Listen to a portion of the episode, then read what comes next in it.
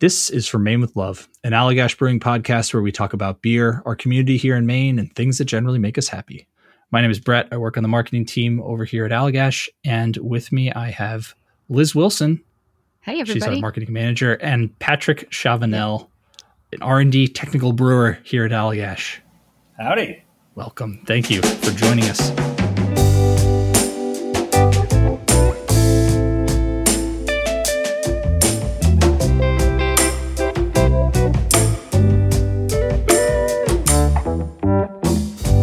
Patrick, we're going to talk about our pilot beer program in specific and innovation kind of at Allagash in general. But I wanted to start with talking with you about something that I know you're interested in, which is fermentation. Have you, like, you talked about making, like, you know, different fermented things at home. Are you making anything interesting at this point in time? You know, you said the word interested, and it's not really, I'm interested in fermentation. It's more that fermentation is a complete and total obsession. so just to clarify, thank you. Thank you. Um, right now, you know, it's I have two kids at yeah. home, two young kids, so it's kind of hard to do anything mm-hmm. really. Um, but in terms of fermenting, this like when it starts to get cold out, it's kind of the start of bread season sure. for me. So like I bake uh, a loaf of bread every week and I always do it with like a natural sourdough starter. So if you can count that as a fermentation, that's kind of all I have going on. hundred right percent. But it's it's something. That, dude. At the beginning of the pandemic, I tried to make a sourdough starter and it failed utterly miserably. And for some reason, I just started making another one. So you'll get it eventually. Very eventually. My husband has gone on many adventures of making sourdough starters, so much so that I've had to carry them on uh, the subway in New York to make sure I was taking care of it and it was not left unattended. Awesome. So I have a like mild disdain for sourdough starters. I'm a masochist because I'm not good at them, but I want to do them anyway. So, to kind of set the stage for what we're going to be talking about, um, Patrick, could you just tell us kind of like what is a pilot beer program in general? I mean, you could say what is our pilot beer program, but I'm just kind of interested in your take on what kind of a pilot beer program should be. All right. Yeah, this is a pretty big question that, might be hard to generalize, but I'll do my best. Um, you know, a pilot beer program, I guess, is uh, a program for new beer development for, for breweries in general. Uh, typically, they're done on the smaller side, and by smaller I just mean like volume wise. It's kind of the first step to like new beer innovation. So generally, you'd start with you know a concept of some sort that you want to work on, uh, formulate a recipe around that concept, um, brew the beer on your small system, analyze it, either rebrew or then take the next step in terms of figuring out how best to scale it up for like a larger batch size. So I know that um, you know not all breweries have the capability of having a small system to do these sort of things on. So uh, we're kind of lucky there um, for a number of reasons. Uh, that being one of them. Um, but you know, in terms of how it's done here, I think it's it's one of the coolest things that we do as a brewery. You know, for there are plenty of breweries that have um, a system that's similar to the one that we use, but the fact that we're as big as we are and we fully rely on the ideas that come in from like every employee in order to generate like the new beer ideas for for beers that we're eventually going to sell on a larger scale it's pretty special. Yeah. Um, so uh, yeah, the the way we go about it here is, uh, to my knowledge, unlike anywhere else. Do you recall how long we've been running our pilot program? Has it ba- basically been our entire existence? You know, that's a good question. Um, I, I want to just throw out a number and say 15 years, maybe, right. but it has changed so much over the course of that time. You know, I've been here 11 years. uh, as an employee at Allagash. And uh, I think within the first six months, maybe a little later, uh, I started on the pilot team. And back then, there were four of us, I think. Um, and, you know, it was much different. You know, we'd have uh, the we would meet maybe once a month, and meetings were just kind of sitting at a table, and you know, they weren't organized by any means. Uh, and our system for accepting ideas and like getting in new ones, it was, it was all done by paper and like lots of paper, paper ideas, paper ballots that we had to look at. Um, and you know, looking at that compared to how we are now, it's pretty incredible how uh, the team has evolved. So, um, so yeah, it's been around for a while, um, but it it is unlike what it started out as. Totally. To, so to, to kind of pursue that, like, what would you say are the biggest differences between then and now? Um, oh man, um, less paper. All yeah, way less paper. Yeah, that's about it. Next question. No, um, you know, it's there are it's just it's completely different. It's it's kind of hard to yeah. just uh, pick and choose a few things. Um, and Patrick, who makes up the pilot team?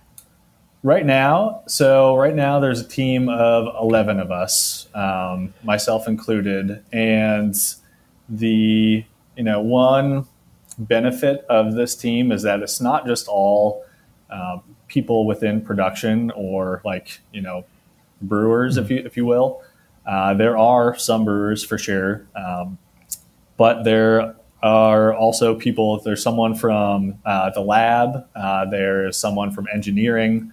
Um, there are a few positions that are kind of just uh, um, what do we call them? Uh, basically, like floating mm-hmm. in a sense of they can be from whatever department. We want to make sure uh, that we have a number of people and ideas just not just from within production, but from all aspects of the brewery. Uh, the warehouse, we have a position from the warehouse. So, uh, and the good thing and the unfortunate thing in a way too is that a number of these positions will rotate. Um, so I say unfortunate because, you know, it's they're they're on a like a basically um, people stay on for two years and then you cycle off. Um, sometimes we can ask you to stay on for another two um, but generally, uh, it's two years. You cycle off, then we can ask you back on at like a, a later time. Um, and the the unfortunate thing is, you know, you you start to work with these people and you bring them up to speed, and uh, and you know they're contributing, and then you have to uh, yeah. let them go and like bring somebody else on. Um, but the huge benefit in that is that every time we bring um, new people onto the team, we always improve. We always either change our processes. You know, there, we have new, mm-hmm. fresh ideas coming in, and uh, we always get better. So I think that benefit outweighs the fact that, like, you know, we have to say goodbye to someone for a little bit. For um, someone that's interested in in submitting a new pilot idea, like if you have a concept in mind that you want to submit. Uh, it's as simple as going onto our internal website, uh, looking at, at the pilot team page, uh, and then right on the top is submit your pilot idea. Uh, the whole intention there uh, is to set the barrier to entry as low as possible. Uh, and so not only is it easy to navigate to, uh, and for any new employee, that's part of the, the pilot orientation. We kind of walk them through this process and uh, the, clicking on the link brings you up to a form. Uh, and again, that's a super simple, easy form. It's not like someone needs to come with an idea and a recipe as well. Uh, you can just come with an idea, you know, like be inspired by something that you ate and wanting to recreate that in a beer. Um, so the way that the form is set up is it's more so asking you, you know, what is your general idea and concept? And uh, the more important thing is there's a question on there that asks about what sort of flavors and aromas you're looking to achieve in the finished beer. Uh, that's the thing that you know we put a ton of focus on when we review these new ideas. Um, so I guess going back a little bit too, you know, uh, in terms of the question of like who can do this, um, it's literally anyone that works at the brewery. Uh, so going back to how like special our our program is in general, the fact that anyone that works at Allagash can submit an idea and then potentially that beer can be released as like a full scale uh, full scale brew at some point in the future if it's well received. And so, um, in terms of submitting an idea, uh, once a person goes through those steps and clicks the submit button, then all the pilot team members get an email uh, saying like this new sheet has been populated with a new idea, and we go in and look. Uh, so the special thing is that uh, when we do that, we are fully blind to everything outside of you know the answers to the questions that they they submitted. So, what is their general concept, and what sort of flavors and aromas are they looking to achieve? Uh, we don't know who submitted it, um, and that was purposely done in order to remove any potential for bias. Mm. Um, so, say as an example, you know, Jason Perkins submits an idea. You know, in the past, years ago, you you would read the idea, obviously, but if you saw Jason's name, you're not going to give him like a three. Jason, Jason's bad. our brewmaster. Three means you don't like it. yeah. No. oh, right. Sorry. Uh, so, so now it's blind everyone. So you know, Rob Todd could submit an idea, uh, and uh, we wouldn't know it until we vote on it and look at the results, and then we do a review of who submitted it. So, again, to remove any potential for bias, uh, and along those same lines we have set it up so that each individual pilot team member uh, votes. You know, uh, you vote from one to three. So three is bad, two you're neutral. Uh, so by bad, I mean like you don't really like the concept. You don't think it's yeah. something that we should pursue. I don't want to say bad. You're garbage. Um, two, yeah, two is neutral, and then one is like you like the idea. You think it's something that we should move forward with when each team member votes, the vote is then hidden for all the other team members. So again, it's another means of removing bias across team members so that uh, just using Jason as an, another example. So if Jason were to rank an idea a one and then someone were to see, oh, Jason likes this idea, maybe right. I should vote it a one as well. So that's removed. So he can do whatever he wants and then I'm going to vote the way I want to vote without having to think about you know all these other variables outside of just being able to focus on the specific idea and that's it. So um, so that uh, once each team member votes you know we have a, a weekly meeting where we'll uh, pull up all the new ideas that have been submitted. We will uh, reveal the results see whether or not it was accepted. Uh, once it's accepted then we'll pair that uh, idea up with a pilot team member to help them work on a recipe. And then we'll reveal whose idea it was so they know who to reach out. And uh, yeah, that's uh, that's kind of the pathway for acceptance, if you will. Beyond that, you know, we schedule a brew day to brew. Uh, and once it's brewed, it ferments for a period of time. Um, I'm not sure if, if you want me to talk about the process of tapping and evaluating these right I think now. We can get into that, but I just want to say, like, as a person who has submitted uh, a pilot idea and also knows very little and next to nothing about legitimately brewing beer, like, it's really cool and empowering to see how the process works because you work with the brewer who knows kind of like, okay, you want a caramelish flavor, let's add this much of this malt, or oh, you want this sort of like a fruity tropical aroma. Okay, let's add the hops at this point. Let's add these sorts of hops, and it's not like they're just mandating anything. They're saying like, does this sound good to you? Like and so you you really talk it out. And so there's not an aspect of like handing it off so much as it is like bringing it to life with uh, the brewer. So very cool. Yeah and the other great thing too is you know it's not just that you're working with one person. Every idea that comes through it's kind of a, a hmm. team effort. You know you do work with an individual to create that recipe but then that recipe is sent to the entire team for the team to review and give feedback on. Uh, and you know, it's it's basically every beer that goes through this system is is like a full team effort outside of you know the person's whose idea it is. So uh, so it's like a we're all collaborating on it in a sense. As someone who's never submitted an idea, I'm come on, why not? I still haven't. I think about it like really frequently, and I um I'm like gotta, send you the link. paralyzed by options. I think that is like that's my problem is I can't. I'm like, oh god, what is it going to be? Um, so I'm uh, yeah, I'm writing these. I'm writing this process down. I'll uh, I'll submit something. Um, but I think you know when you're evaluating the beers, you know you put them through that sort of rating system.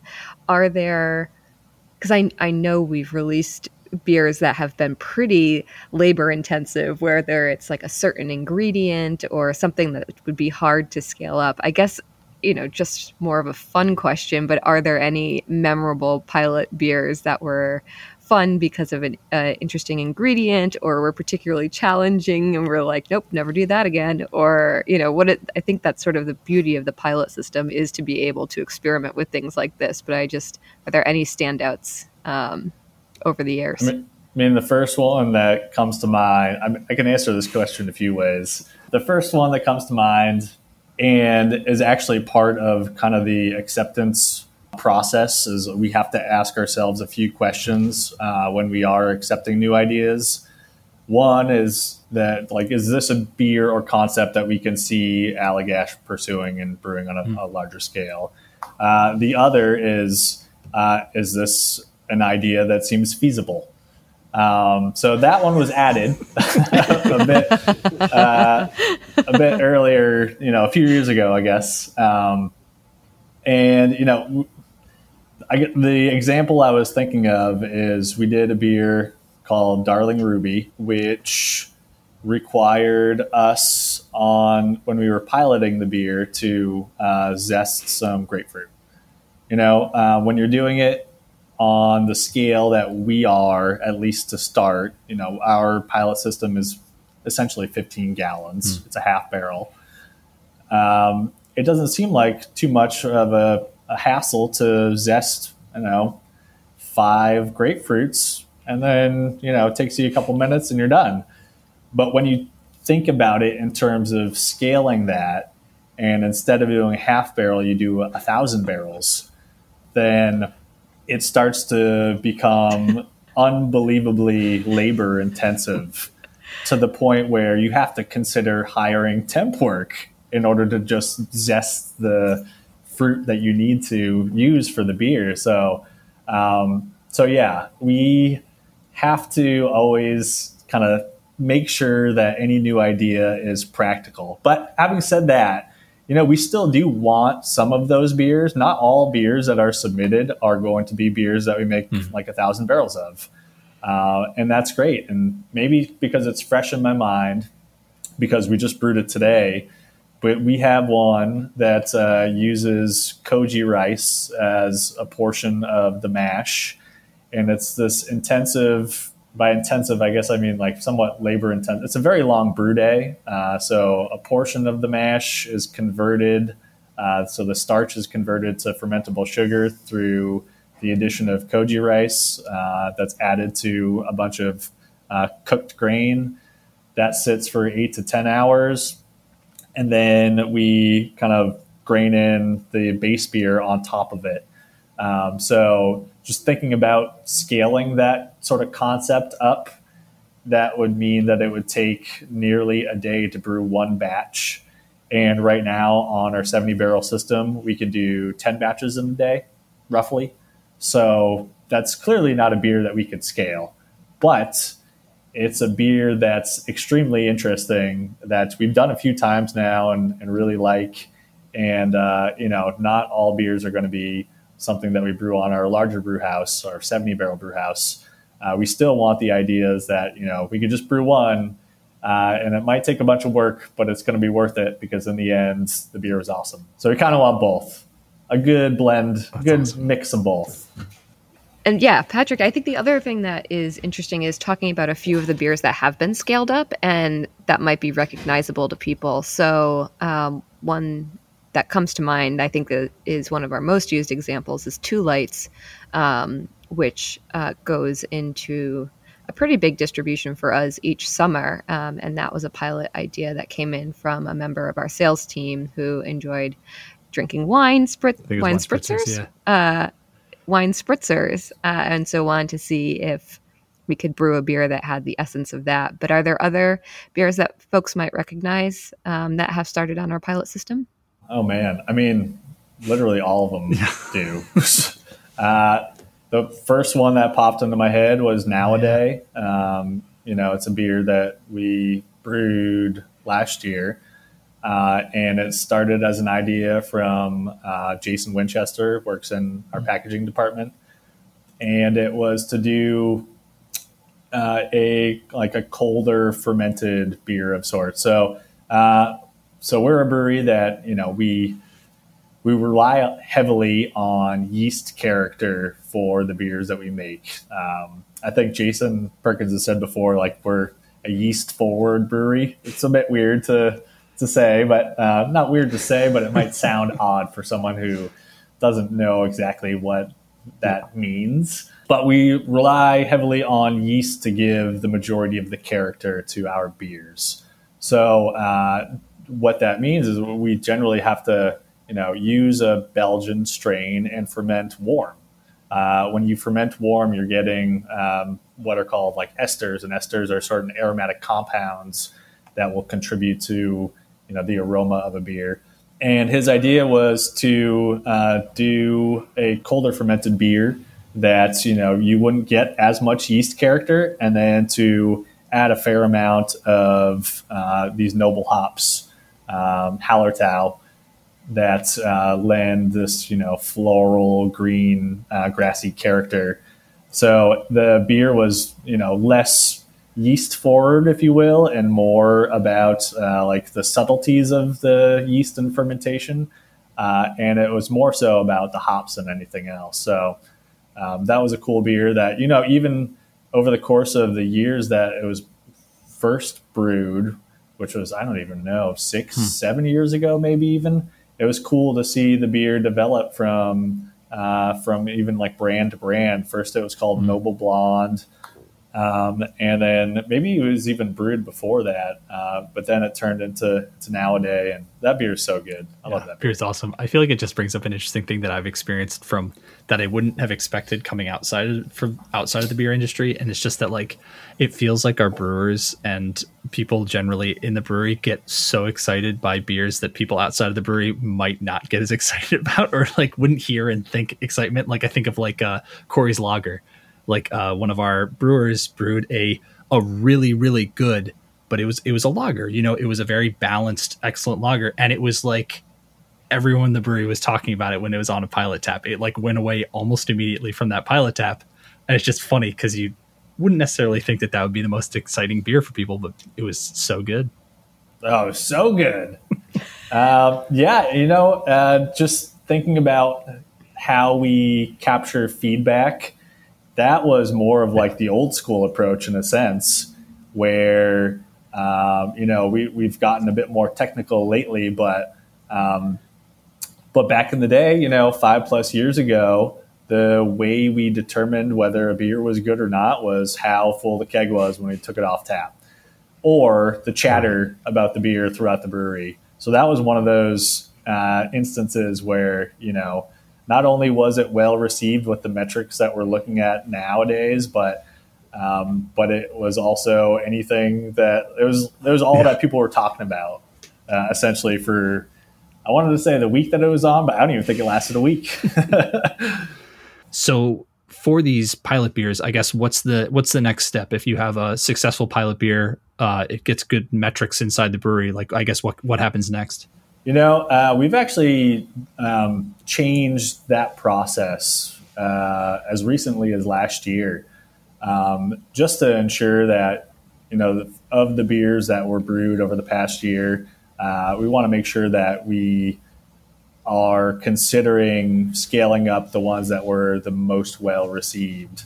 So mm-hmm. one thing that we did uh, last year was we took a look at you know the the list of all beers that were what we call cataloged. So if they're well received uh, by everyone who tastes them and uses the platform that we use to, to gather sensory feedback called Draft Labs, we will uh, then during our team meetings, we with whatever beers are taken off tap as a team, we'll look at that information, and then each team member has a vote as to whether or not they want to, you know, catalog a beer or kind of move on from the idea. So what we did last year is we took a list of all those beers that were cataloged, so all of like you know the great beers that have gone through the system, and as a team we ranked them. So we did an exercise to you know see uh, of all of these, what are your top fifteen? Uh, once we got that information, we kind of looked at that list and um, and sort of figured out what made the most sense in order to to take the next step.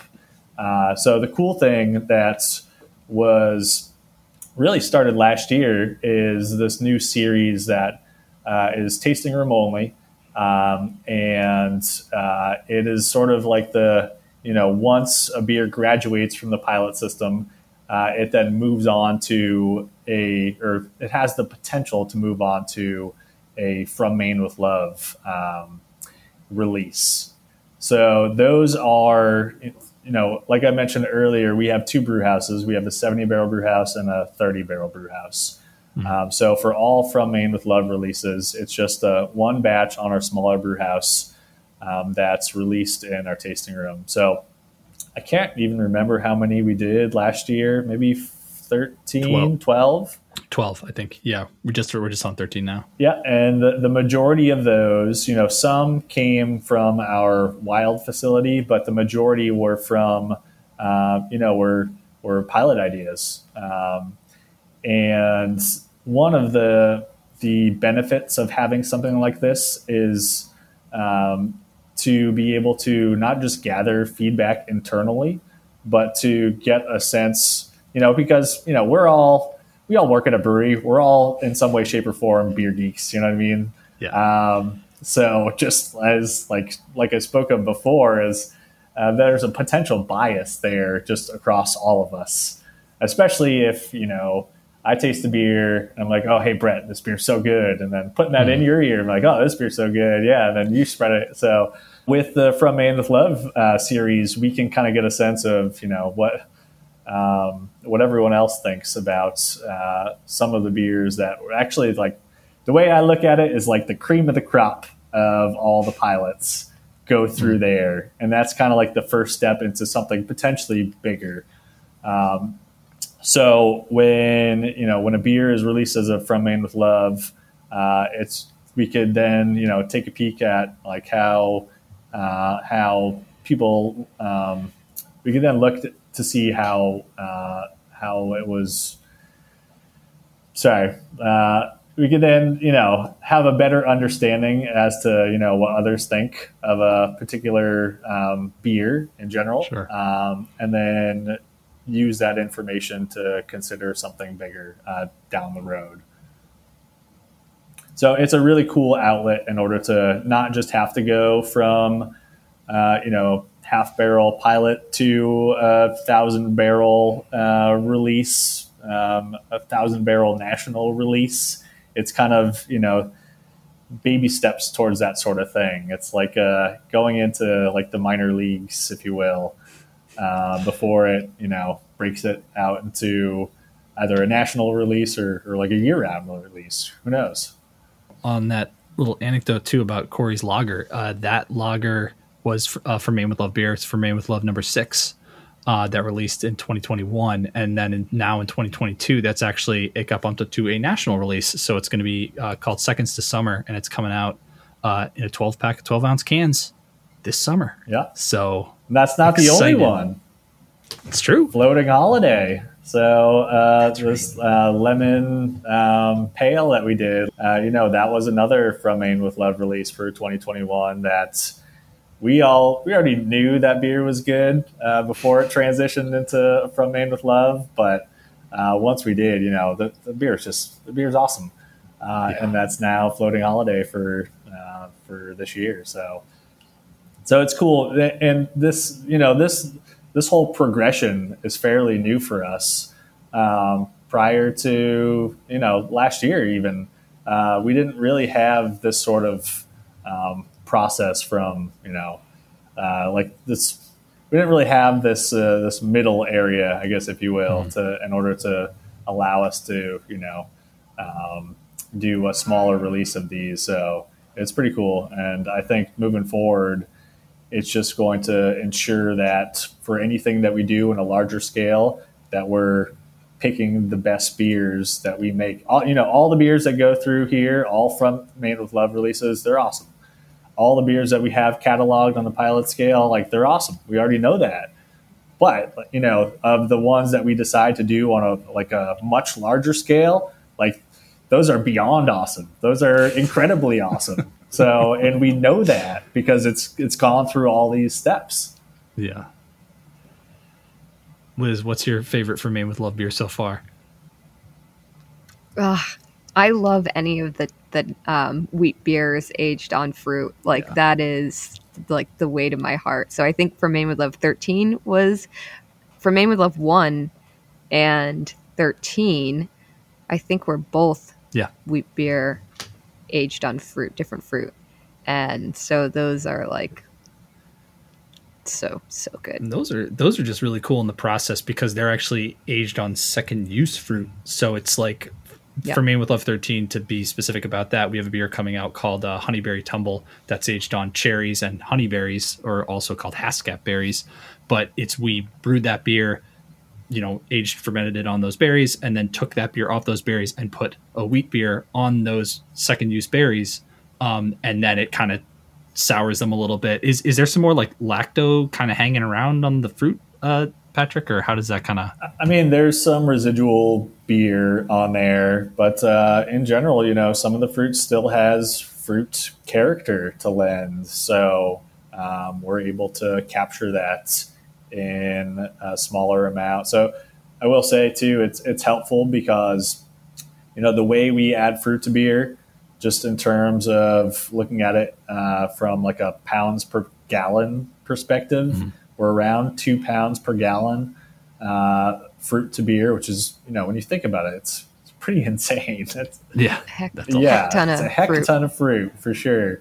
Uh, but then when we put beer back into that tank, if we're reusing it, we don't do it at that same amount. We'll do a smaller amount, just knowing that you know the amount of character that is still there is uh, is minimal to some extent. So if you pull put less beer in, you'll get more character when you take the beer out. So. But it, it's That's a cool. It's that- a cool thing that we're doing, you know, a way to to reuse something that would have just gone as like compost essentially. totally. And that those those beers specifically are the ones that Patrick was referring to when he said like most of the Ferment with Love beers come through the you know pilot system. Those beers just happen to be like by necessity. We have this extra fruit. We're going to use it this kind of second time to make a little more beer. That's very special and tasty. What about you, Brett? That Have a favorite? bearded guard. I don't think I even knew what a bearded It's- guard was. it's so honestly, good. Me like neither. no clue what the flavor. It's it's been popping up uh, in like yeah, it- popping up in the tasting room every time I see that beer. I have to get it. It inspired me to to submit a bière de garde to the pilot system. What was it called, was Brett? looking Say to- it. Say it. Oh, it was called. Well, it was brewed with a butternut squash, so it's called beer de gourd. And I thought I was the cleverest person alive, and I looked it up on like Untappd, and there were like forty other breweries that make beer de gourds. So it's, it doesn't. It's not going to have that name. Uh, but I was honestly really pumped with how that beer came out. I really enjoyed it. Yeah, me too. It's tasty. Glad. Is the color was did it impart like a nice color No, too? I think there are some darker uh, malts in there that probably lent more towards the color than anything else. Yeah. One of the cool things for me uh, was the fact that that beer used a yeast strain. It's this French ale strain that we had never used before, and for me, it lent this like vinous character, this almost like grapey white wine sort of character to the beer that I've never experienced using, you know, a strain here. So we've already done some riffs. By we, I mean uh, pilot team. Um, you know, Zach Boda, who's our QC manager, mm-hmm. he uh, brewed a beer a few weeks ago uh, using that strain, but a lower ABV beer. He did a grisette um, mm-hmm. to see if he could get those characters uh, just in a lower lower ABV beer, uh, and then paired it with some some um, hop varieties that are known to give off you know similar characteristics like Nelson Sauvin. Um, you mm-hmm. know, it's supposed to be like white wine like, uh, and that beer is so good. It's actually it's on tap right now. Y'all should come over and try it because it's it's one of my one of the best beers I think we've done so far this year. Wow. And that just kind of goes, you know, that plays into what I was saying earlier about, you know, how important yeast is to us. It's we, you know, it's it's the most important thing, really. Mm-hmm. You know, obviously hops are important. Like I love hops. Um, but we're really looking for yeast character for the majority of beers that we we make here. Uh, so along those lines, you know, we started um, I guess if you want to call it like a an R and D program a while back, uh, which initially was just focused on just kind of stepping outside of the box of ingredients that we were generally using for most pilots that were submitted and seeing what else was out there. Um, if you know anything about hops, you know there are new hop varieties coming out every year, and it's not just mm-hmm. new hop varieties; it's experimental varieties too. It's it's overwhelming, um, and it could be challenging to get a look at all of them. Um, so one thing that we wanted to start doing was just exploring to see, you know, what sort of characters certain hop varieties that we hadn't used before were like in our beer. Um, mm-hmm. So in order to trial those, we do some small scale dry hop trials using, you know, uh, a specific variety. And then it'll kind of go through a similar process to our pilots where it'll be put on tap uh, and those beers will be, you know, rated on a hedonic scale of how much do you like it, how little do you like it, and you're also able to comment on, you know, what do you smell, taste, uh, and then we get feedback that way. And you know, initially it was it, the intention of starting a program like this was for pilot team members, you know, to give us, you know, other tools in our belt for helping folks create recipes. But really, what uh, what came of it was not just that, but uh, people would submit ideas specifically around certain trials that we are doing. Hmm. So they would be like, "Oh my god, I loved XYZ hop variety that was just on tap the other week. I want to brew a beer around this. This is what I'm hoping to achieve flavor wise." Uh, but we also do, you know, yeast trials, uh, hmm. which are just as important uh, for the same reason. You know, to to see what's out there for yeast strains and uh, be able to integrate those in uh, in new beer ideas. Um, so it's it's pretty cool that we're able to you know have all these trials go through this like feedback process and and to give us more options um, for helping folks concepts come to life, which is like literally the most satisfying thing ever you know, when you help someone with an idea and you see it through, and, you know, if you're able to taste it with them, like the look on their face, uh, if you were able to help them achieve exactly what they're looking for, it's like the greatest feeling ever. So that's, awesome. that's just on the pilot scale. Then if you're able to tell them like, oh yeah, and we're interested in doing this beer and scaling it up, like it's you know that that is such a cool thing to be able to you know tell people. So so I don't know. I love my job. That's awesome. That's awesome. Uh, I feel like, I mean, Liz, did you have anything else that you were wondering? No, I gotta submit an idea. For sure. Yes, and I'm I'm gonna I'm gonna not I'm gonna put you out there a little bit, Patrick, because uh, Patrick. Oh, well, a I've I've kind of one thing to say and one thing to ask. The thing to say is that so Patrick's actually the person behind uh, Allagash Saison, if you were an Allagash Saison fan, uh, you have Patrick to thank. Uh, we love that beer. And uh, the question that I have for you, Patrick, is: Have you are you like submitting pilot ideas? Do you have one on the books, or are you just doing a lot of R and D stuff? Uh, it's a little of both. Um, you know, I have one that's in the fermenter right now. Um, so we were, you know, years ago playing around with the idea of creating um, a beer that had some tartness or acidity to it, but that could also be sent uh, through our normal tanks and our normal processing equipment. You know, when you talk when you start talking about like tart or sour beers, then you're talking about stuff like bacteria. And any beer that has bacteria, um, you know, those beers are amazing, but we can't send those beers to the same equipment that we that we send something like white through. Just it's uh, more challenging to ensure that you're cleaning those uh, uh, those tanks and you know the centrifuge uh, properly to ensure that you know there are no um, there are no areas that still have um, you know whatever it might be that was in the beer, uh, whatever bacteria, um, and uh, so one kind of one I don't want to call it a project. We were basically trying to brainstorm some ideas in which we could, you know, achieve that tartness by other means. Mm. Um, so through I think some paper and also through a suggestion by our microbiologist in the lab, uh, Mike Bion, we started looking into this yeast strain called Lachancea thermotolerans. And you know nowadays uh, there are yeast suppliers that sell this yeast, but three four years ago uh, no one was selling it. So this is a yeast strain that ferments sugars and creates alcohol as well as lactic acid. Um, so, uh, and it's it's a yeast strain. It's not like a bacteria. So it, it's something that you know if we chose to ferment a beer with it, uh, we would then be able to send it through our normal equipment and not be concerned about any cross contamination. Um, so just playing around with that yeast a little more uh, is something that I find interesting, particularly in a lower ABV beer.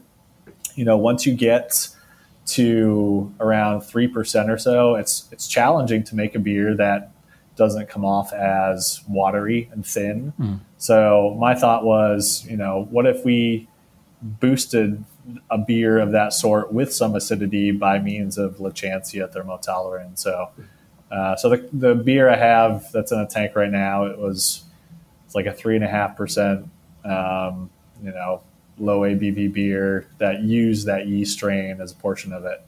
Um, and it was dry hopped a little bit. So uh, I guess we'll see. You Sounds know, tasty. You never know.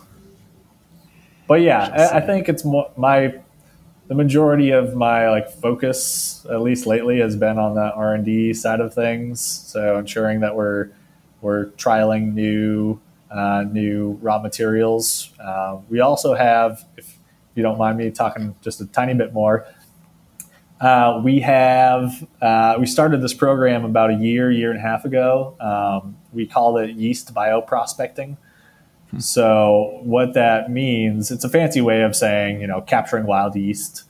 Um, and given our focus on yeast as a brewery, we thought it'd be cool to be able to try to find yeast in the wild, which you know obviously with a beer like our coolship beers that happens spontaneously. So, you know, we send hot wort outside, it cools overnight, uh, gets inoculated with wild yeast microbes, and then it'll ferment for a year plus uh, at our wild facility.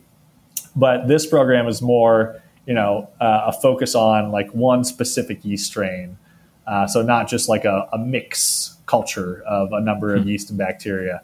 So uh, what we've done so far is we've been able to isolate a strain off a wildflower that was outside the back of the brewery uh, that gives off this aroma of exactly what you would think these like pungent flowers uh, which is really cool to kind of integrate into uh, into a, a recipe um, we also which we haven't tapped yet but we isolated one off a raspberry that was right outside we have uh, some some wooden barrels and uh, right around our tasting room that has some like random raspberry plants and Uh, we took a sample of that and put it in some medium and, and, and, grew it up. And Mike Bion, our microbiologist, who was able to prop it up and isolate it. Uh, then it gets kind of transferred to my phase, which is the R and D phase, to do some fermentations and make sure it's interesting.